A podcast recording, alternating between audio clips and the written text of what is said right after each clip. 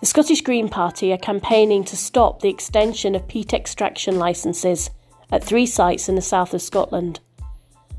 Join me, Laura Moodie,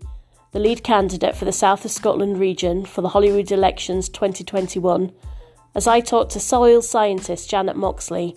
and professional gardener Liz Ashburn about peat,